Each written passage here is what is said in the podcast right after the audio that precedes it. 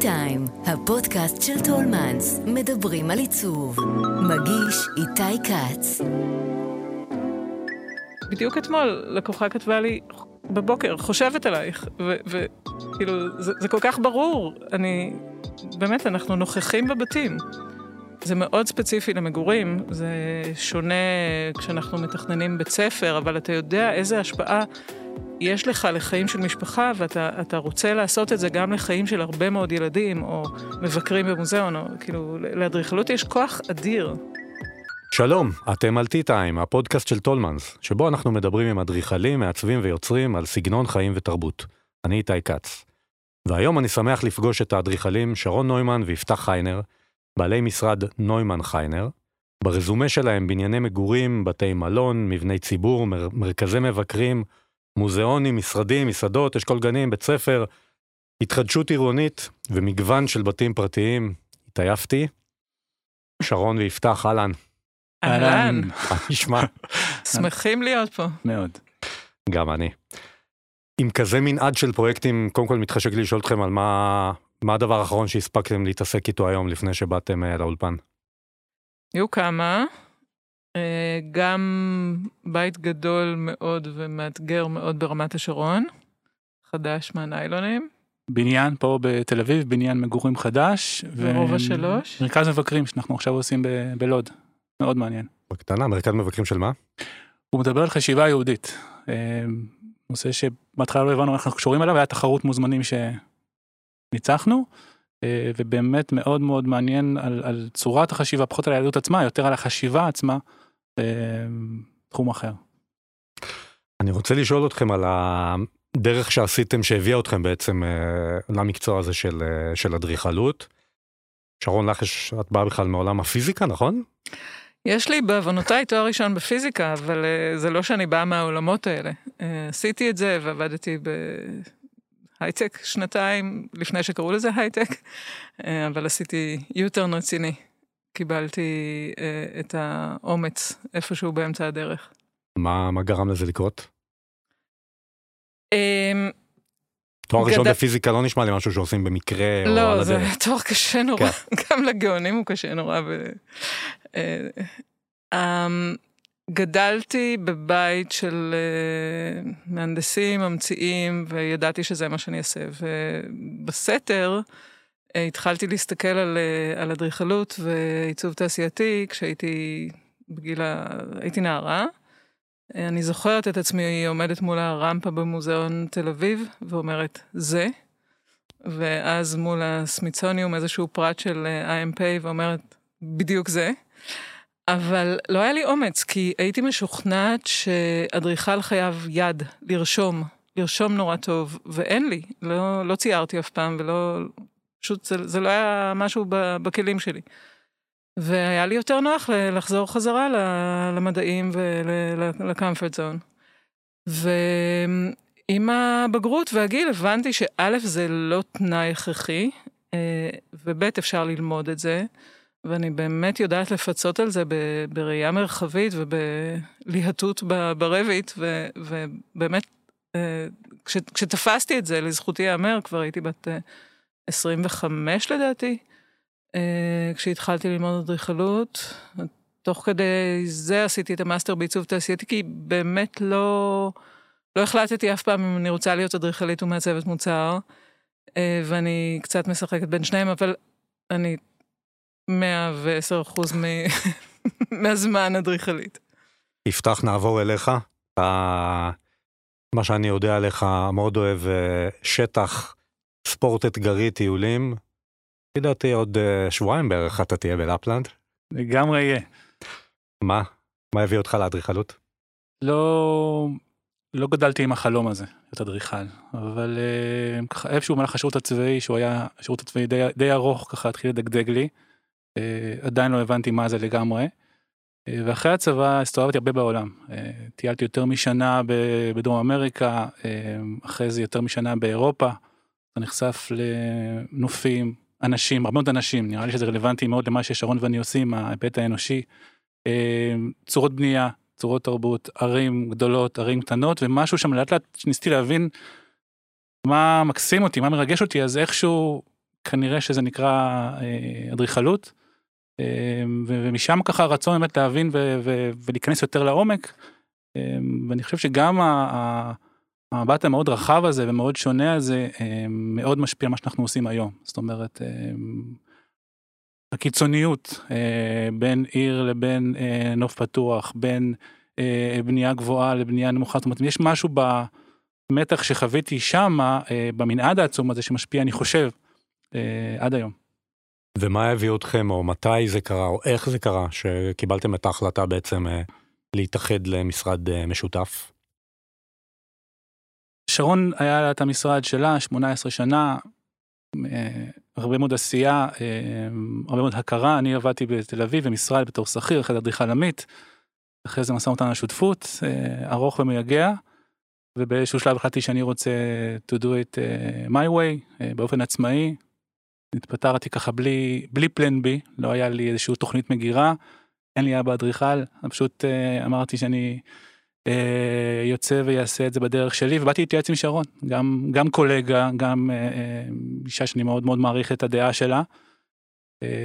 באתי לשיחת ייעוץ איך זה להיות עצמאי ויצאתי משם די מהר בתור שותף. מאשרת? כן, החלטתי לקצר תהליכים, אחרי שנתיים של משא ומתן אמרתי לו, אה, יאללה בוא ממחר חצי חצי, והוא אמר כן. Okay. אוקיי. אה, אחת ההחלטות הטובות שעשיתי בחיי. נועזת אבל טובה. איך זה מתבטא ב... ב... ביומיום? Uh, בטח יש לכם את החוזקות שלכם ואת החלוקת האחריות ביניכם, מי עושה מה? יש דבר כזה או שזה הכל ביחד? בגדול, את התכנון אנחנו ממש עושים ביחד. את הסקיצות הראשוניות ואת הפיתוח של, ה, של הקונספט ועד התוכנית הסופית, לא משנה באיזה קנה מידה. אנחנו ממש יושבים על הנייר סקיצה כמה דקות ומהר מאוד מעבירים את זה לרביט ועושים את זה ביחד. זה לא שיש לנו אה, תחומי התעסקות שונים, או שנניח שיש לנו פרויקט מסוים שאנחנו עושים לו כמה סקיצות, אז אחת היא של יפתח ואחת היא שלי. שתיהן יהיו של שנינו. אבל אה, בפיתוח של הפרויקטים יש יותר אה, אה, פריסה של אחריויות, אה, ובהתנהלות מול הלקוחות. קצת, קצת בזה יש את הביטוי האישי. אבל זה לגמרי, השיתוף הזה, זאת אומרת, זה לא שאני עושה פרויקטים בקנה מידה מסוים ושרון בקנה מידה אחר. הרעיון שאנחנו עובדים על אה, אותם פרויקטים, ויש משהו ב... נקרא לזה בערעור המתמיד הזה בעבודה המשותפת כי אנחנו בתור אדריכלים אמ, מהר מאוד מתאהבים מה שאנחנו עושים אנחנו עושים את הסקיצה הראשונה ובטוחים שאין בלתו זה הדבר האולטימטיבי ו... ו...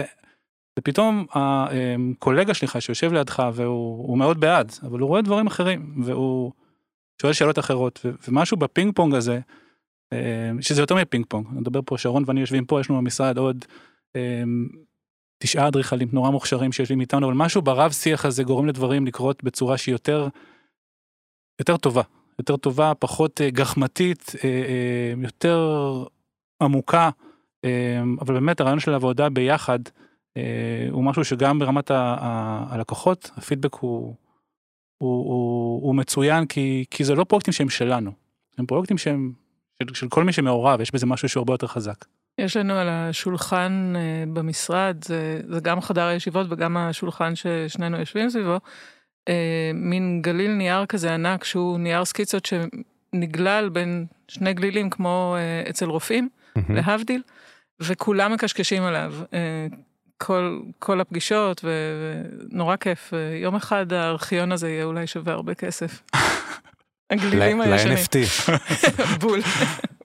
יש בכלל, אה, נשאר מספיק זמן לתכנן בכל העולם הזה, באמת, להיות אדריכל זה עבודה כל כך מסובכת, עם כל כך הרבה ממשקים, עם 100 אלף אנשים, נכון, ומלא בירוקרטיות, זה תמיד עולה כאן גם בפודקאסט הנושא הזה. איך אתם חווים את זה? זה, אנחנו נלחמים על זה, ממש נלחמים על העניין הזה של לתכנן. אמ, חייב להגיד שגם קנה מידה של המשרד היום, זאת אומרת, העשרה אנשים ש... שאנחנו פלוס פלוס מינוס הוא, הוא נעצר פה בגלל ש... אה, שרון וגם אני נורא רוצים להיות אדריכלים. אין לנו שאיפה לנהל משרד תכנון. זאת אומרת, זו שאיפה שהיא נהדרת, היא פשוט לא שלנו, ולנו נורא חשוב הסקיצה, העבודה בחלופות, הפסילה של חלופות, הרבה מאוד ביקורים בשטח, זאת אומרת, נקרא לזה התהליך מחקר, זאת אומרת, לגמרי סוג של מאבק יומיומי, אבל אני חושב שזה מה שגורם לנו להגיע לעבודה וליהנות. זאת אומרת, אנחנו באמת, אנחנו חיים את זה בצורה כזאת ש... גם סוג הפרויקטים שלנו, אני חושב שמה שמאפיין הוא שיש לנו, שאין לנו שטאנץ, נקרא, ללכת לכיוון ההפוך, אין לנו שטאנץ, ולכן כל פרויקט מתחיל פרום סקרץ', לא דיברה על אותו נייר סקיצה מתגלגל, ובאמת, זה, זה החלק שאנחנו הכי מתרגשים ממנו, איך, איך מתחילים כל פרויקט מ, מ, מלהקשיב, מלחשוב, מלחקור, מלבדוק, יש משהו נורא, אני חושב, מקבע בלדעת הכל. ואדריכל היום, אני מניח שזה היה רלוונטי לתמיד, אני יכול לדבר על מה שקורה במציאות שלנו היום, זה הרבה מאוד להניע הרבה מאוד אנשים, הרבה מאוד לבחון הרבה מאוד דברים. הוא חייב להבין בהמון פרמטרים. אבל אסור לו לדעת הכל, כי אם אתה יודע הכל סימן שאתה לא יודע מספיק. אפרופו שטנץ, אני מניח ש... טוב, ברור שאתם לא רוצים לעשות אותו דבר, אבל אני מניח מצד שני, שרון, יותר השאלה אולי אלייך, עם ה... באמת 18 שנה או יותר, ש... שההכרה שלך בתור אה, אה, אדריכלית של מגורים, בטח יש גם מקרים שאנשים אומרים, וואו, אני נורא אוהב את הבית הזה שעשית, אז אפשר כזה? זה, זה קרה לי אה, לא מעט, שאנשים רוצים להיכנס עם מזוודות, ותמיד אה, אנחנו מתחילים תהליך אה, ש... לא משנה איך הם הגיעו, אנחנו מתחילים מפרוגרמה שהיא מאוד מאוד מדוקדקת. מה זה בית? סלון, מטבח, פינת אוכל, כמה חדרי ילדים, master bedroom. אבל כששואלים את השאלות, וזה באמת שאלון שכתבתי לפני 25 שנה והוא עדיין רלוונטי אה, מאוד מאוד לנסח מה זה בית עבורך. אה, ועוד לא קראתי שתי פרוגרמות זהות, אני חושבת שקראתי אלפי פרוגרמות. אה, אה, ממש... זה שאלון מובנה? ש... שאלון מובנה, חלקו נורא טריוויאלי, חלקו גורם לאנשים לעצור ולחשוב, חלקו כמותי, חלקו איכותי, וזה מרתק איך שכל אחד עונה אחרת. ואז אנחנו מתחילים משם ומתחילים את הסקיצות ואנחנו התהליך שלנו עתיר שעות, ממש עתיר. יש לנו אה, ימים ביומן שאנחנו כותבים ימים בלי פגישות, אה, ו- ומשקיעים בזה, אה, באמת, זה, זה לא מידתי וזה גם שנינו וזה לא כלכלי, mm-hmm. אבל זה כל כך אה, מדייק את התוצאה, ו- והבית שאנחנו עושים הוא עבור הלקוחות שלנו, ולא עבורנו. אה, זה לא שלכל אדריכל יש אגו ו- וזה לא שלנו חסר, אבל אנחנו יודעים איפה אנחנו מתחילים ואיפה אנחנו נגמרים. לקוחות יגורו בבית 24-7 והתוואי שלהם של לקום בבוקר, לצחצח שיניים, בדיוק אתמול לקוחה כתבה לי בבוקר, חושבת עלייך, וכאילו זה, זה כל כך ברור, אני, באמת, אנחנו נוכחים בבתים. זה מאוד ספציפי למגורים, זה שונה כשאנחנו מתכננים בית ספר, אבל אתה יודע איזה השפעה יש לך לחיים של משפחה, ואתה רוצה לעשות את זה גם לחיים של הרבה מאוד ילדים, או, או, או mm-hmm. מבקרים במוזיאון, או כאילו, לאדריכלות יש כוח אדיר. מה בכל זאת נגיד, אה, כמה, אני לא אגיד כללי אצבע, אבל מה הופך בית לבית טוב באופן גורף? כאילו בכל פרוגרמה שתעשו שחייב להיות שם כדי שהבית הזה יהיה בית אה, טוב אה, לחיות בו. אני חושב שהבית צריך להיות כזה שאנשים שעבורם הוא נועד ימצאו בו את עצמם. וכל בני הבית ימצאו את עצמם. זאת אומרת לא שהוא יהיה אה, עבור אחד מהם או, או בני הזוג, הילדים יש להם מקום, כמובן שכל אחד מבני הזוג, הכלב ודאי מקום של איכות. ואנחנו פחות מדברים על בית כ... כאובייקט. זאת אומרת, ברגע שהוא נהיה אובייקט הוא נהיה משהו שהוא סטטי והוא מהר מאוד, אני חושב שנהיה פחות רלוונטי, אנחנו מדברים על מרחב מגורים. ומרחב המגורים הוא באמת מהרחוב אה, אה, ודרך הכניסה והחללים עצמם בהיררכיה שלהם והעניין של הנוף הרחוק נוף הקרוב זאת אומרת הרבה התייחסות למסביב ולא רק לחלוקה של הפונקציות. ושרון דיברה על, על תוצר שהוא הוא, הוא מדויק אבל אני חושב שהערך, אחד הערכים המאוד מאוד משמעותיים שאנחנו עושים אדריכלות, הוא מדבר על הגמישות. זאת אומרת בית טוב הוא בית שיהיה רלוונטי גם עוד חמש, עוד עשר, עוד, עוד, עוד עשרים שנה, והוא יקבל פרשנות אחרת. החללים האלה ידעו להתאים את עצמם ולא אנחנו או בעלי הבית לחללים עצמם. נושא הגמישות וההשתנות הוא איפשהו הקסם ב, ב, ב, בארכיטקטורה, כשאנשים מגיעים לחללים שתכננת ונותנים להם פרשנות שונה, רובד שונה, זאת אומרת, חללים שמאפשרים ו, ולא מכתיבים. אני חושב שזה המהות של, של בית, שאתה הולך בו יחף מכל המשמעויות, זאת אומרת, לא רק בהיבט הפיזי, אלא אתה, אתה עצמך. אבל איך בית יכול להשתנות ולהתגמש once החללים אז, בו מוגדרים לצורך כזה או אחר? אז באמת אני אה, אמשיך את מה שיפתח אמר. אה, יש אה, אה, עניין של אה, רוח הזמן וטרנד ותקופה, ואנחנו מאוד מאוד מנסים לתכנן בתים שהם על-זמניים. אה, זה מאוד שונה מאשר עיצוב פנים. כשאנחנו מתכננים אה, אה, מסעדה, היא צריכה להיות נכונה להרגע. או כשאנחנו מתכננים, גם בבית, אנחנו יכולים לעשות המון דברים בפנים שהם משוגעים לגמרי מבחינת אה, אה, גוונים, או טקסטיל, או, או ריהוט, וזה הכל הפיך. אבל הבית עצמו, אם יש לו תוקף להרבה מאוד שנים, זה נותן המון ערך. אני אדגים על הבית שלי, שתכננתי לפני אה, 25 שנים, בקיסריה, ושרון היבש עשתה את הספר הראשון של ביתו של אדריכל, והיא רצתה לצלם אותו לפני, לא יודעת, שלוש או ארבע שנים, ואמרתי לה, את רוצה בית כל כך ישן? והיא אמרה, בוודאי, והאמת שזה אחד הספרים שהביא הכי הרבה לקוחות, שאמרו, הגעתי בגלל זה. אה, ובבית הספציפי שלי, אה, אז, כשעוד הייתי די ילדה, תכננתי כל מיני דפאות של המשרד היה בבית, אז היינו ארבעה אנשים, ושלושה או ארבעה? לא, ארבעה. ועשיתי אמ, כל מיני חלופות שחדר השינה למעלה יכול להתחלף עם המשרד, ודברים להיסגר ולהיפתח, הגיל של הילדים. אה, היום למשל, הבן הקטן שלי חי ביחידה שפעם הייתה המשרד. כל מיני דברים דפאות כאלה שחלקם התממשו וחלקם לא, אבל עם כל השיפוצים שעשיתי לאורך השנים, אף פעם לא הייתי צריכה לחצוב אסלה חדשה או, או לעשות איזשהו שינוי. אז זה משהו שצריך להיות ברור מאליו כשמתכננים בית? כאילו המחשבה הזאת כן. על העתיד? בוודאי, mm-hmm. בוודאי. כל מיני חלופות תמיד לטווח ארוך. לא משנה באיזה גיל המשפחה מגיעה אלינו, היא תמיד תשתנה, ויש המון עונות לחיים. תכננתי עד זקנה, אני לא יודעת אם אני אגור שם, אבל אני לא רוצה לצאת משם כי לא נוח לי. מעניין. זה עובד. יש אה, מגמה בעשור האחרון, פחות או יותר מגמת המגדלים, או מגדלי היוקרה, בתל אביב ובגוש דן הסמוך אליה. אמ, יש, יש תנועה שאתם רואים כאילו של, אה, של דיירים מהפרברים, מווילות בפרברים לכיוון דירות במגדלים, כי הרי אתם מכירים גם את אלה וגם את אלה. דבר כזה?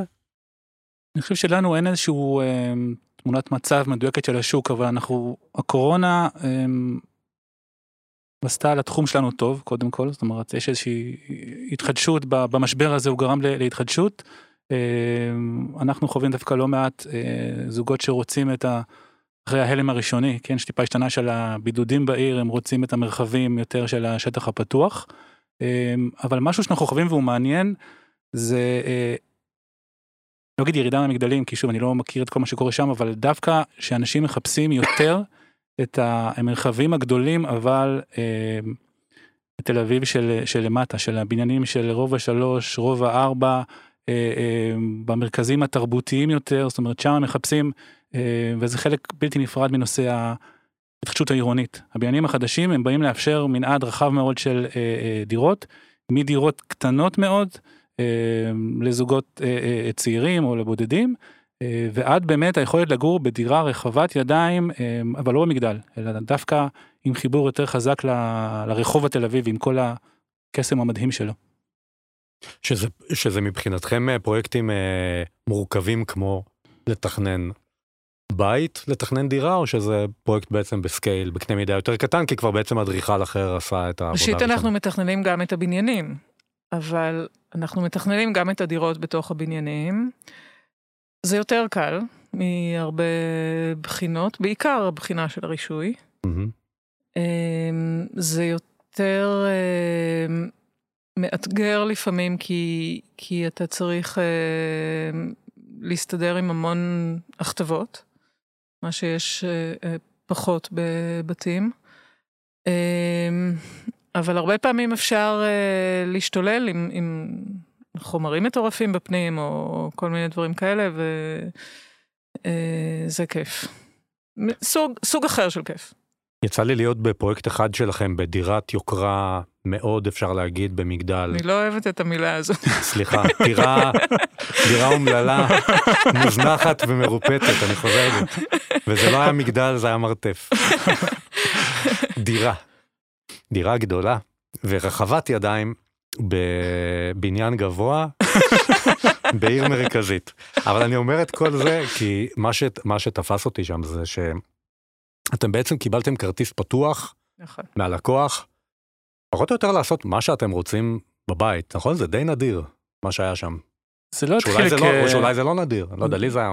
זה, זה לא התחיל ככרטיס פתוח אבל מהר מאוד הכרטיס נפתח. ובאמת הדירה הספציפית הזאת אני חושב שעבורנו הייתה אה, הזדמנות אה, לבחון דברים ככה בהמון פרמטרים שמה נגענו מהיבטים של ממש אומנות. אה, פיסלנו עבורו שרון ואני פסלים ספציפיים אה, כחלק מהאומנות שהוא עצר או שעצרנו יחד איתו לדירה. יצרנו שם וידאו ארט ממש ברמה של הפקה אה, אה, שלנו עם רקדנים של בת שבע לשעבר, אה, נרטיב תל אביבי של ממש אומנות וידאו. שמקדם את האנשים שמגיעים בעצם נכון. לדירה. כן, כן, שזה נכון, סיפר, של הדירה. מספר את כן. הסיפורים של תל אביב אבל בקומה הגבוהה ההיא. התעסקנו שם עם, עם תכנון קונסטרוקטיבי עם מהנדסי אווירונאוטיקה כי יצרנו שם אלמנטים של מדרגות שהם עשויים מחומרים שפחות עובדים איתם במקרה האינטנסיבי פחמן. ובמקביל לכל העבודות שהן מאוד ברמת הדיטלס עשינו שינוי חזית לבניין תל אביבי קיים עומד וכמובן כל ההיבטים של האישורים והרישויים אבל יש פה תהליך של עצם היותנו גם מעצבי פנים גם מעצבי מוצר במקרה של שרון אבל גם אדריכלים נותן לנו אני חושב את ההזדמנות לערער על כל המוסכמות. זאת אומרת זה שהדירה היא ככה זה זה מצוין אבל אולי יש אפשרות.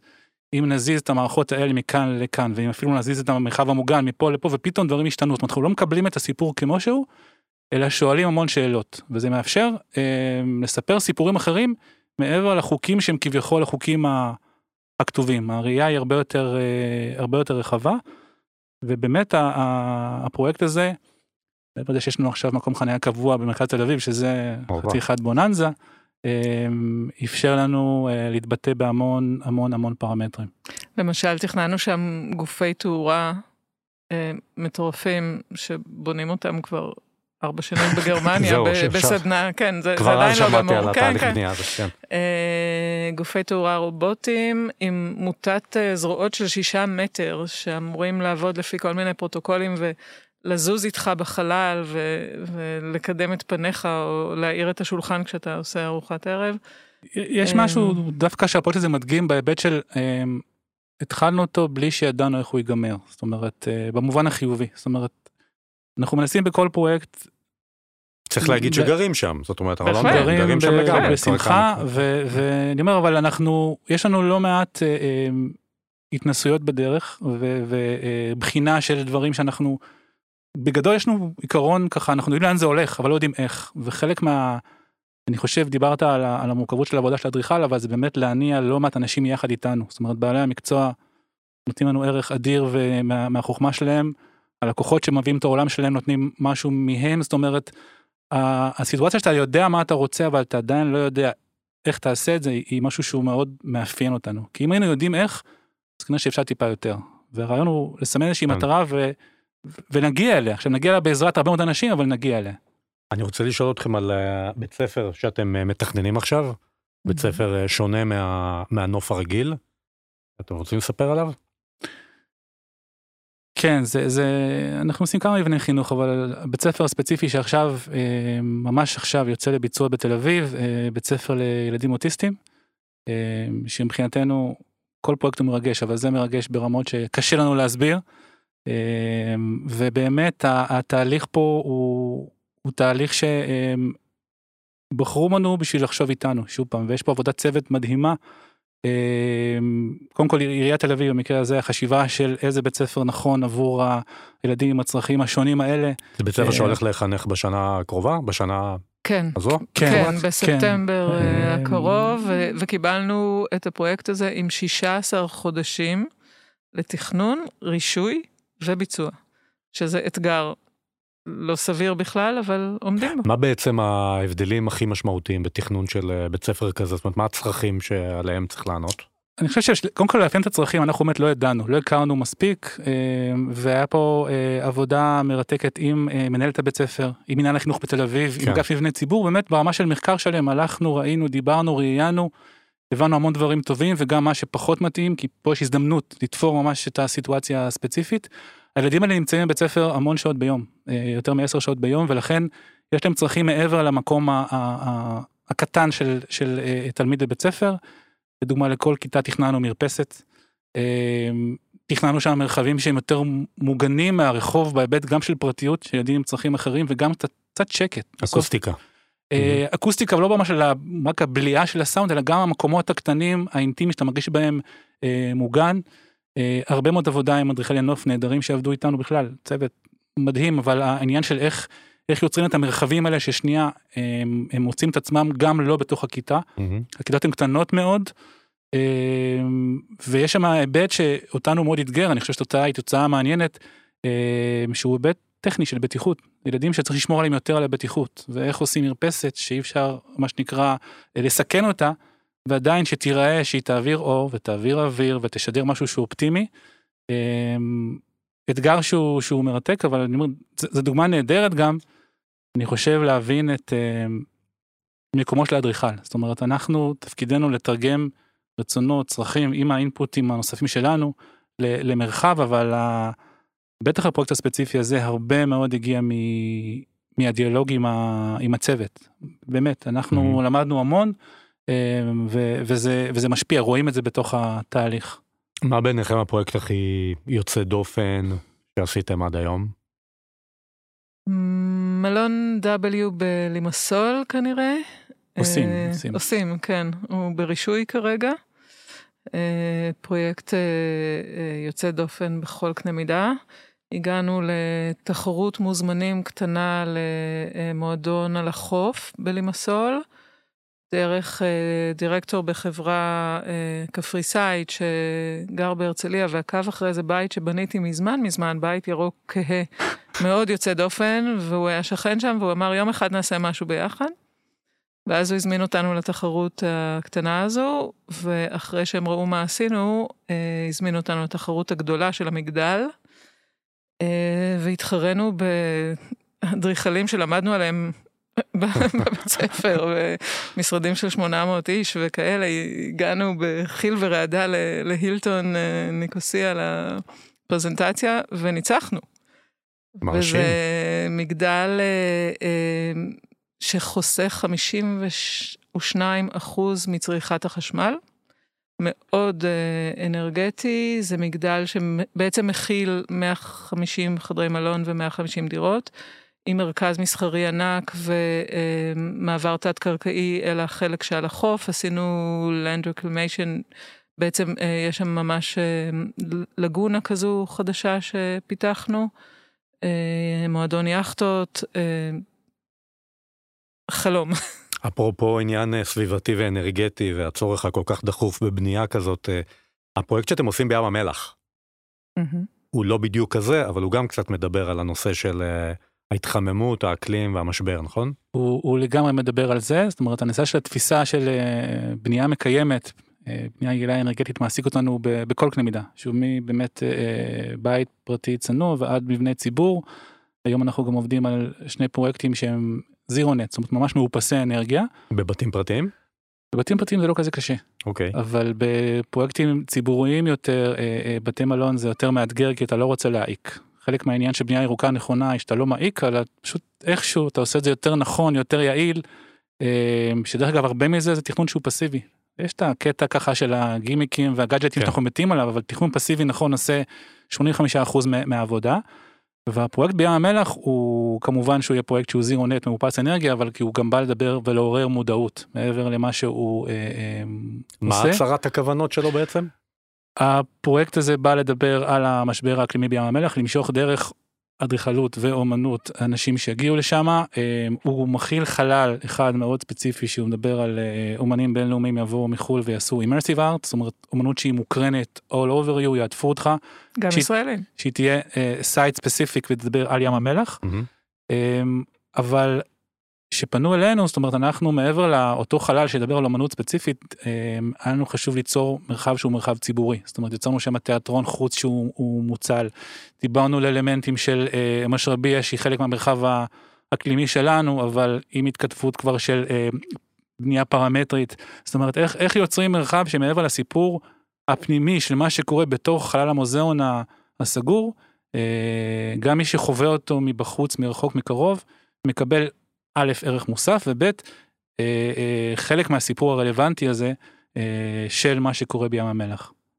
הוא ממוקם בערד, אה, על, על אה, פאת העיר, ממש על הגבול בין העיר למדבר, הוא צופה לים המלח, והאמפיתיאטרון מתחתיו, למשל, התחבר לטיילת שמקימים שם, מהמם.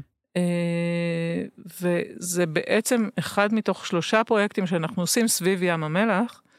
אה, עוד אחד זה מרכז מבקרים בצפון ים המלח. אה, זה נקרא שער הכניסה לארץ ים המלח אה, ממש ליד צומת אה, צומת אלמוג. טוב שזה מספיק מרוחק מהים, רציתי לשאול קודם אם אין סכנה שהמרכזים האלה ישקעו בתוך בולען. עוד מעט לא יהיה מה להראות.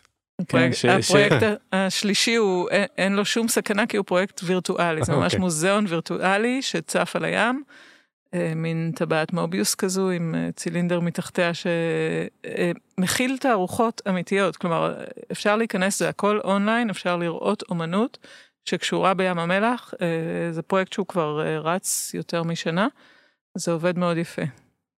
ו- ושם באמת לא, לא היה לנו שום מגבלה פיזיקלית גם. ולא תקציבית, ולא, ולא הליך רישוי. ולא הליך רישוי, אין רישוי זמין. תגידו, אה, אנחנו מתקרבים אה, לסיום, יש איזה משהו במרחב הציבורי בישראל שהייתם ממש רוצים שייראה אחרת, שייראה טוב יותר? יש יש המון דברים ואני חושב שהאתגר הוא פחות במרחב אלא במה שגורם למרחב להיות כמו שהוא וזה הנושא עד עכשיו ככה היה נורא כיף אבל אני חייב אה, את האתנחתא הקטנה שלי קדימה. לדבר על נושא הרישוי הרישוי איך שהוא מתנהל היום גורם אה, אני חושב לחלק גדול מהחולאים של אה, הבעיות במרחב הציבורי אה, שיש לנו היום אני חושב בגלל ההתמשכות של הרישוי?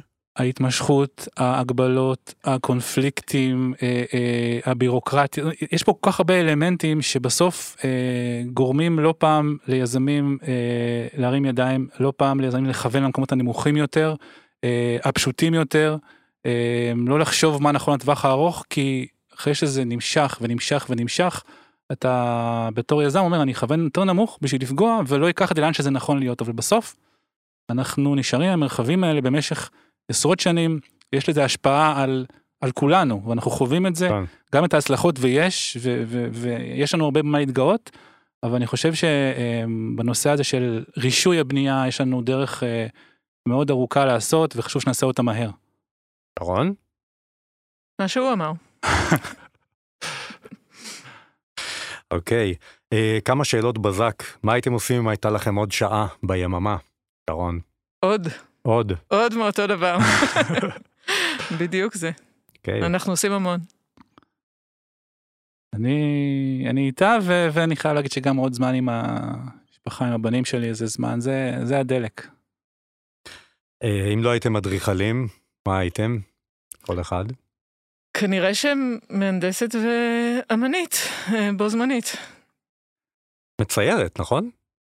אני מציירת, מצלמת, אה, אה, קרמיקה, אה, הרבה דברים. יפתח, מה הייתה?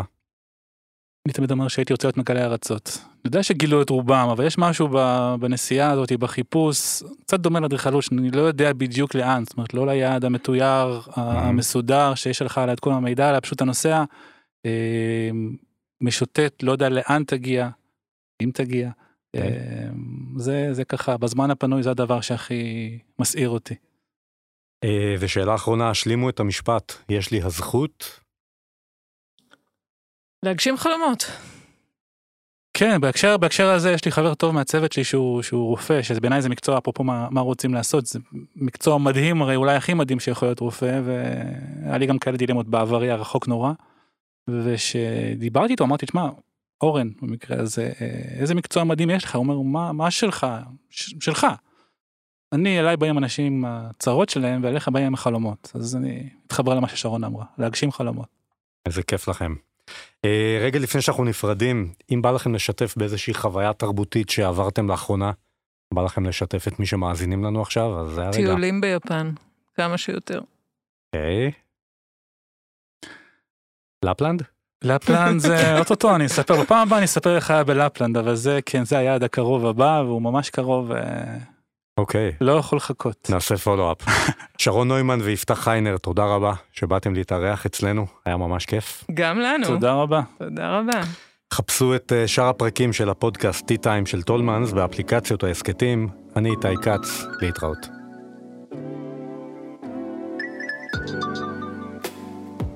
האזנתם ל-T-Time, כל מה שמרגש בעולם העיצוב.